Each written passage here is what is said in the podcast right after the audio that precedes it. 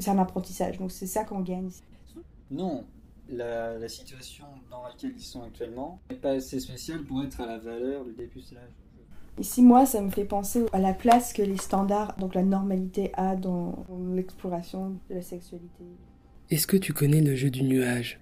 Tu regardes le ciel, tu sélectionnes un nuage, et là tu demandes à la personne à côté de toi, qu'est-ce que tu vois ? Il arrive que cette personne partage une vision complètement différente de la tienne.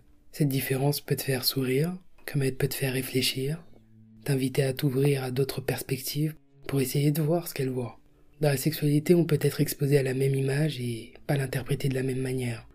On peut être exposé à la même situation et pas la vivre, pas la ressentir de la même manière.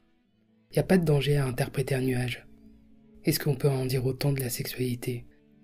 Miguel et Savannah nous livrent leurs réflexions sur la sexualité et ses annexes. Merci pour leur bienveillance dans ce partage. Je m'appelle Harmonie. Bienvenue sur Psoucap.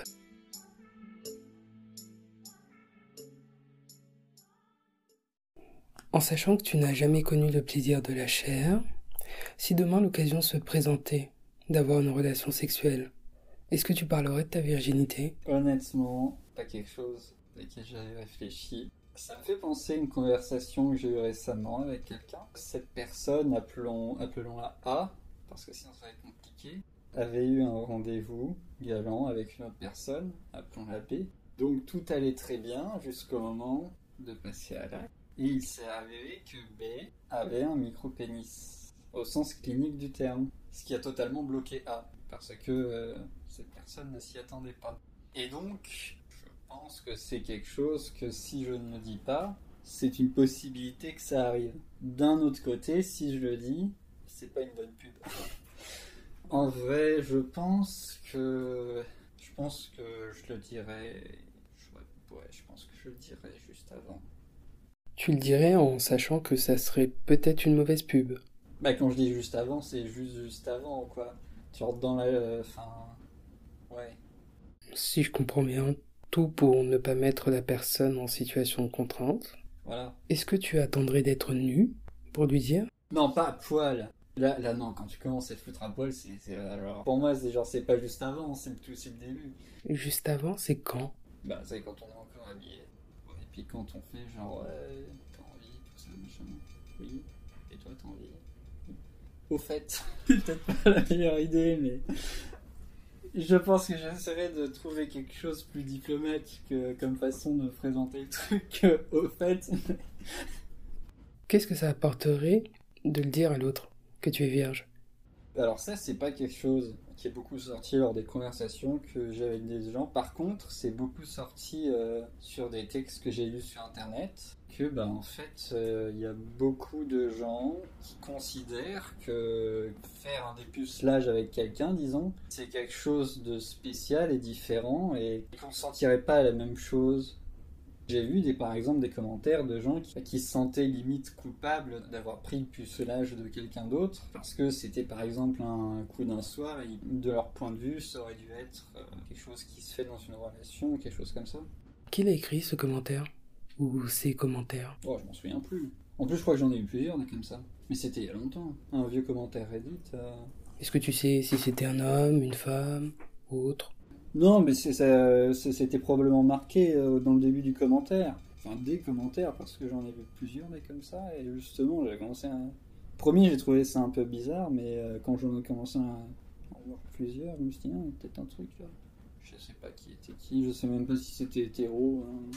C'était probablement hétéro. Et... Donc tu as appris que coucher avec une personne vierge, ça serait consentir à autre chose. Donc pour certaines personnes, ouais. T'as des gens qui... pour exactement la même chose, consentiraient à quelque chose avec euh, quelqu'un d'expérimenté, mais ne consentiraient pas aux mêmes choses avec quelqu'un de, de vierge.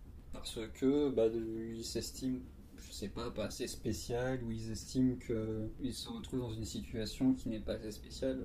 Que la situation n'est pas assez spéciale ? Non, la, la situation dans laquelle ils sont actuellement n'est pas assez spéciale pour être à la valeur du dépucelage. Je suis perfin. Ouais. Comment tu fais pour vivre ta sexualité librement sans porter atteinte à la liberté de l'autre ? Une bonne question. Le truc, c'est que... Euh, euh, Dans l'exploration de la sexualité, c'est une interaction avec l'autre. Donc il y a quand même un accord, il faut qu'il y ait un accord quand même. Donc c'est sûr qu'il faut prendre en compte la limite de l'autre. C'est, c'est qu'il y a un cadre qui est nouveau, mais il faut respecter ce cadre-là, qui est le cadre aussi, c'était par toi-même, mais aussi par l'autre personne. Je dirais pas que c'est une limite à notre liberté, parce qu'en soi, c'est une exploration de ta relation avec cette personne-là. Cette liberté de, de dire, voici le cadre ou terrain auquel je peux explorer. Tu sais, c'est comme une autre partie d'une forêt. Voici, il y a cet encadrement-là, genre je reste là-dedans. Et puis un jour, si j'ai envie de sortir de ce cadre-là, ben, je peux juste partir et aller ailleurs. C'est ça, c'est ça la liberté. Je peux quand même rester libre et j'ai quand même ce choix de me dire, écoute, en fait, j'ai envie d'aller plus loin, ça me va pas trop. Donc, je vais juste aller trouver un autre terrain à explorer. C'est, c'est comme ça, ça fait partie de l'exploration sexuelle, c'est que tu fais ça avec quelqu'un. C'est, c'est clair qu'il y aura des limites, qui sont pas seulement les tiennes, c'est celles de l'autre aussi. Si la limite de l'autre personne te va pas, c'est pas grave. Mais faut surtout faut insister à ce que tout le monde le communique pour éviter de pousser les limites de l'autre. Faut avoir du consentement dans tout ça là. C'est hyper important dans l'exploration de la sexualité. C'est juste comme ça qu'on fait nos interactions avec les gens. Qu'est-ce que tu gagnes à partir à la recherche du consentement ? Des fois, ça peut juste être « oh, ok ». Donc ça peut être un peu gênant, mais le truc, c'est que euh, qu'est-ce que t'en gagnes ? C'est un peu de savoir aussi quel est ton cadre, c'est ça le consentement, c'est de savoir le terrain dans lequel tu peux jouer, en fait. Le consentement, euh, ça définit ton cadre. Et il y a plein, ça se trouve peut-être le cadre est un peu petit, et puis si ça nous va pas, c'est, c'est aussi de savoir est-ce que c'est quelque chose qui nous va. Dans le consentement aussi, c'est est-ce que ce non-consentement, c'est quelque chose qui nous gêne. Ça aussi, c'est une, une, un apprentissage sur soi. Parce que des fois, un non-consentement peut ne pas nous gêner. Donc, c'est de dire, ok, ben, en fait, le fait que cette personne ne veut pas faire ça, ça me gêne pas tant que ça. Donc c'est un apprentissage de soi, mais aussi de l'autre personne. Mais dans tout ça, à la fin, c'est de savoir qu'est-ce qui nous gêne, ce, ce non-consentement. Euh, si c'est quelque chose qui nous gêne, c'est de dire « Ah, bah, je savais pas que c'était aussi important pour moi que cette personne puisse vouloir faire ça avec moi. » Et je ne savais pas. Tu vois, je, c'est de voir, en fait, qu'est-ce qui est peut-être important dans notre exploration de sexualité. C'est qu'il y a des choses qu'on on veut que l'autre personne puisse partager ensemble, mais si cette personne ne veut pas, voir que ça nous gêne, c'est... C'est un apprentissage, donc c'est ça qu'on gagne. Surtout le non-consentement, quand on sent un peu ce qui nous gêne ou ce qui nous gêne pas. Parce que le consentement, après, on est content, quoi. Donc, si tout le monde est consentant, bah, on le fait, et puis tout le monde est content. Mais le non-consentement, on apprend aussi si ça nous va ou si ça nous va pas. Donc c'est un apprentissage. Je vais te demander de prendre un cadre à côté de toi. Hein. Qu'est-ce que tu vois ? Je sais pas si tous les cadres étaient comme ça, mais... Mais euh, moi, en tout cas, ce que ça me fait évoquer, c'est... Parce qu'il y a quand même écrit « c'est ok » et puis il y a quand même quelque chose qui n'a pas l'air d'être ok dans euh, ce qu'on dit. Donc des fois, c'est la difficulté de dire non. Peut-être même euh, de ne pas se sentir entendu. Parce que à la fin, genre, notre consentement, on s'en fout. C'est genre, des fois, la vision que la, la personne en face à toi, c'est juste pas toi. C'est juste ton, ton corps, finalement. Donc c'est ce que je disais, le fait que des fois, t'as vraiment l'impression que... Quel que soit ce que tu vas dire là, cette personne ne demandait pas ton consentement ou te demandait pas réellement ce que tu voulais. T'as beau gueuler et juste cette personne est juste aveuglée. Tu te vois pas comme une personne ou une interaction, mais plus comme un objet, just a piece of meat. La dissociation du corps et de l'esprit dans la sexualité, c'est possible ?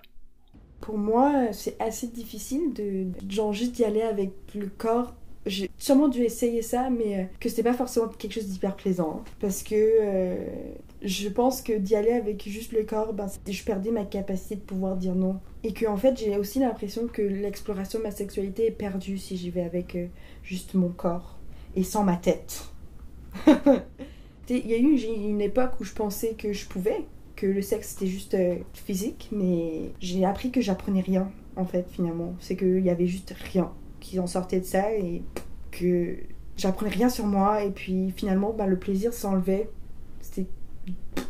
J'ai exploré cette, cette question-là en me disant est-ce que comme le sexe ça peut juste être le corps, est-ce que je peux avoir la même expérience juste en y allant avec mon corps et puis finalement euh, j'ai réalisé que c'était juste moins le fun, c'est ça mon, ma conclusion, c'est que c'est juste pas plaisant. Et la raison pour laquelle c'était pas plaisant c'est qu'il y avait moins cette espèce d'exploration de sexualité là-dedans qui est en fait le gros plaisir en fait, qu'il y a dans l'interaction et le, le sexe c'est quand tu apprends quelque chose là-dessus que, que tu y vas avec euh, ta tête et ton corps et que aussi d'y aller juste avec ton corps aussi c'est que ça te bloque aussi d'avoir le consentement de l'autre personne et puis aussi d'exprimer ton consentement qui, auquel tu as besoin de ta tête pour pouvoir faire ça. qu'est-ce que tu vois? Ici, moi, ça me fait penser à la place que les standards, donc la normalité, a dans l'exploration de la sexualité. Ça me fait penser au fait que les standards et la normalité prennent beaucoup de place, des fois. C'est honnêtement une, une vraie une bataille, comme, comment dire, c'est vraiment quelque, un travail à chaque fois de dire que, écoute, aujourd'hui, j'exerce la liberté sexuelle, c'est d'accepter que les standards vont aller contre toi. Ce jugement-là va être là, et qu'il va falloir vraiment se dire, écoute, just go for it, et mets de côté le standard, mais le standard prend vraiment beaucoup de place. Mais euh, aussi, il y a... il y a le mot sacré. Il y a aussi la place pour nous d'être là, et qu'il y a quand même une limite. Les standards seront toujours là, et il va falloir qu'on accepte qu'ils seront toujours là. Quand tu dis « nous », tu parles de qui ? Euh, nous, je parle de, des explorateurs de la sexualité, finalement. Parce que c'est les explorateurs de la sexualité qui vont se retrouver dans ce problème-là, parce qu'il y aura toujours les standards qui vont être là. Ils seront toujours là, il y aura toujours la norme. Dans notre action et notre exploration, d'essayer régulièrement de se poser la question, de dire « Ok, ça c'est moi, et puis ça c'est les standards ». C'est quand même de voir qu'ils sont là, parce que ne pas les voir non plus, c'est ignorer qu'ils peuvent avoir un, une puissance et un impact sur toi. Et cette limite-là, et de la reconnaître, est hyper importante dans, dans l'exploration de la sexualité. Donc c'est moi, c'est ce que je vois. Est-ce que la sacralisation de la virginité masculine a la même valeur que la sacralisation de la virginité féminine? Bah, en vrai, euh, ça me surprend qu'il y ait ça comme ça, parce que en fait, ça marche un peu dans les deux sens. C'est-à-dire? D'un côté, euh, d'une manière générale, notre société place de la valeur dans la virginité des femmes et on ne place pas chez les hommes. Donc du coup, euh, il, oui, il peut y avoir des mecs qui se disent « Non, je ne vais pas prendre la virginité de cette femme parce que je ne suis pas assez bien ». Et d'un autre côté, les femmes peuvent aussi intérioriser ça et trouver que c'est quelque chose de général avec la virginité et avoir le même raisonnement pour un mec. Tu te rappelles de la fois où tu as dit à une personne que tu ne connaissais pas ? De toute façon, c'est pas à moi que ça arrive. Ah, ben ça. Ah oui, non, mais oui, mais ça, c'est, ça peut être juste un truc de, de mec qui, qui, est, qui est en chien en ce moment, c'est pas forcément un truc de puceau. Moi, en tout cas, la, mon intention, quand je, ouais, quand, je, quand, quand je fais ce genre de blague, c'est pas à mon ah, ah, ah, je suis puceau, c'est ah, ah, il y a rien qui se passe en ce moment. Et ça, c'est quand tu as une parfaite maîtrise de l'image que tu renvoies, c'est ça?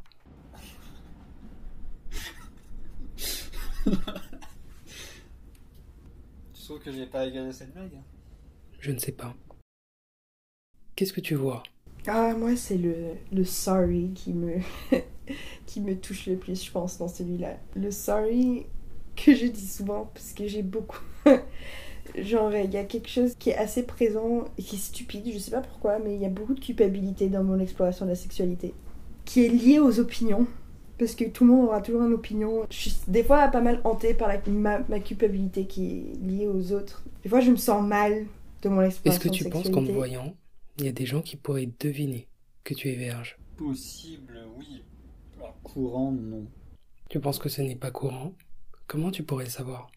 Honnêtement, je sais pas. Genre, ça t'arrive souvent de voir quelqu'un, euh, je sais pas, dans la rue ou en visiter quelqu'un qui dit, qui dit hum, lui, il pue le puceau. Genre, tu te dis ça, toi? Qu'est-ce qui fait que tu te sentes mal? C'est l'opinion des autres, des fois, qui me, qui me fait me remettre en question, qui me fait me dire, mais en fait, euh, c'est, c'est fou, parce que c'est des fois, dans l'exploration, et que quand tu essayes quelque chose tu, qui est des fois forcément pas normal, ben, souvent, les opinions de personnes qui, qui respectent la norme ben, vont voir tout ce qui est pas normal comme quelque chose de, de complètement déviant. Alors qu'on ne parle pas d'actes criminels ici. Ouais! C'est fou, ce qui est complètement ridicule, parce que ce qu'on fait, c'est, c'est, c'est complètement dans le respect. Donc, cette espèce d'opinion commune, sur, quand je me reviens sur moi-même, c'est de dire, mais non, comme... non, il n'y a pas de déviance dans tout ce que je fais. C'est clair que des fois, la société vous renvoie une vision des personnes qui explorent la sexualité comme des sexually deviant, ce qui... Euh... C'est ce qui décourage. Comme je disais, c'est une, c'est une bataille, c'est réellement ça. C'est qu'il faut se battre contre cette, cette vision-là qui va nous mener à la culpabilité et que la culpabilité, c'est le pire, là, parce que c'est ce qui va nous empêcher de faire des choses, ce qui nous rabaisse. C'est quoi le stéréotype d'un puceau, selon toi? Le stéréotype euh, ménichon boutonneux, euh, pas confiance en lui. et je suis pas boutonneux. Qu'est-ce que tu vois ? Je, ouais, celui-là, en fait, j'avoue, ça m'évoque un, un truc assez cool. Comme en fait, c'est fou parce que j'ai, j'ai trop l'impression que c'est, c'est sûrement ce que j'aurais dans ma tête. Si ma tête était un peu comme... Quand je suis en train d'essayer quelque chose de différent, je me sens comme ça. Je me sens qu'il y a plein de couleurs. Je me dis, ouh, ça c'est différent. Ouh, c'est cool ça. C'est euh, les moments plaisants quand tu réalises qu'il y a quelque chose que t'aimes bien et que tu dis, wow, quand t'apprends quelque chose sur toi-même, qu'il y a une nouvelle couleur dans ton identité sexuelle, tu te dis, ah, c'est, c'est vraiment cool aussi de le découvrir parce que c'est quand même trouver une nouvelle petite plante qui a peut-être poussé dans, dans ton jardin et tu te dis, ah, mais c'est super beau ça. Et je me sens comme ça quand, quand je découvre quelque chose de, de, de nouveau sur moi-même et sur ma sexualité. Comment ça, si tu devais le dire en un mot? Colorful, just colorful.